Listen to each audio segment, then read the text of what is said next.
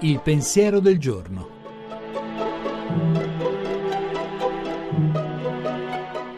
In studio Alessandro Zaccuri, giornalista di Avvenire.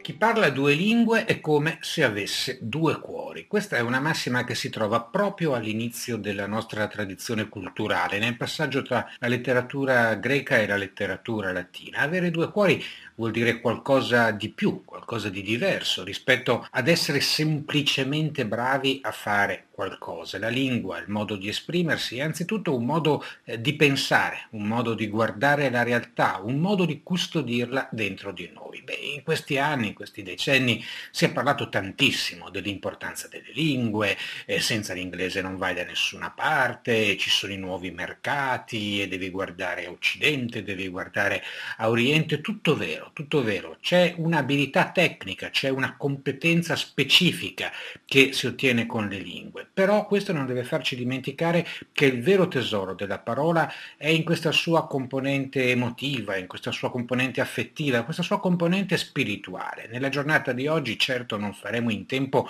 a imparare un'altra lingua, però guardiamo con curiosità alle parole straniere che incontriamo per strada, informiamoci magari grazie a internet e cerchiamo di capire le sfumature. Il nostro cuore un pochino in questa giornata potrebbe allargarsi.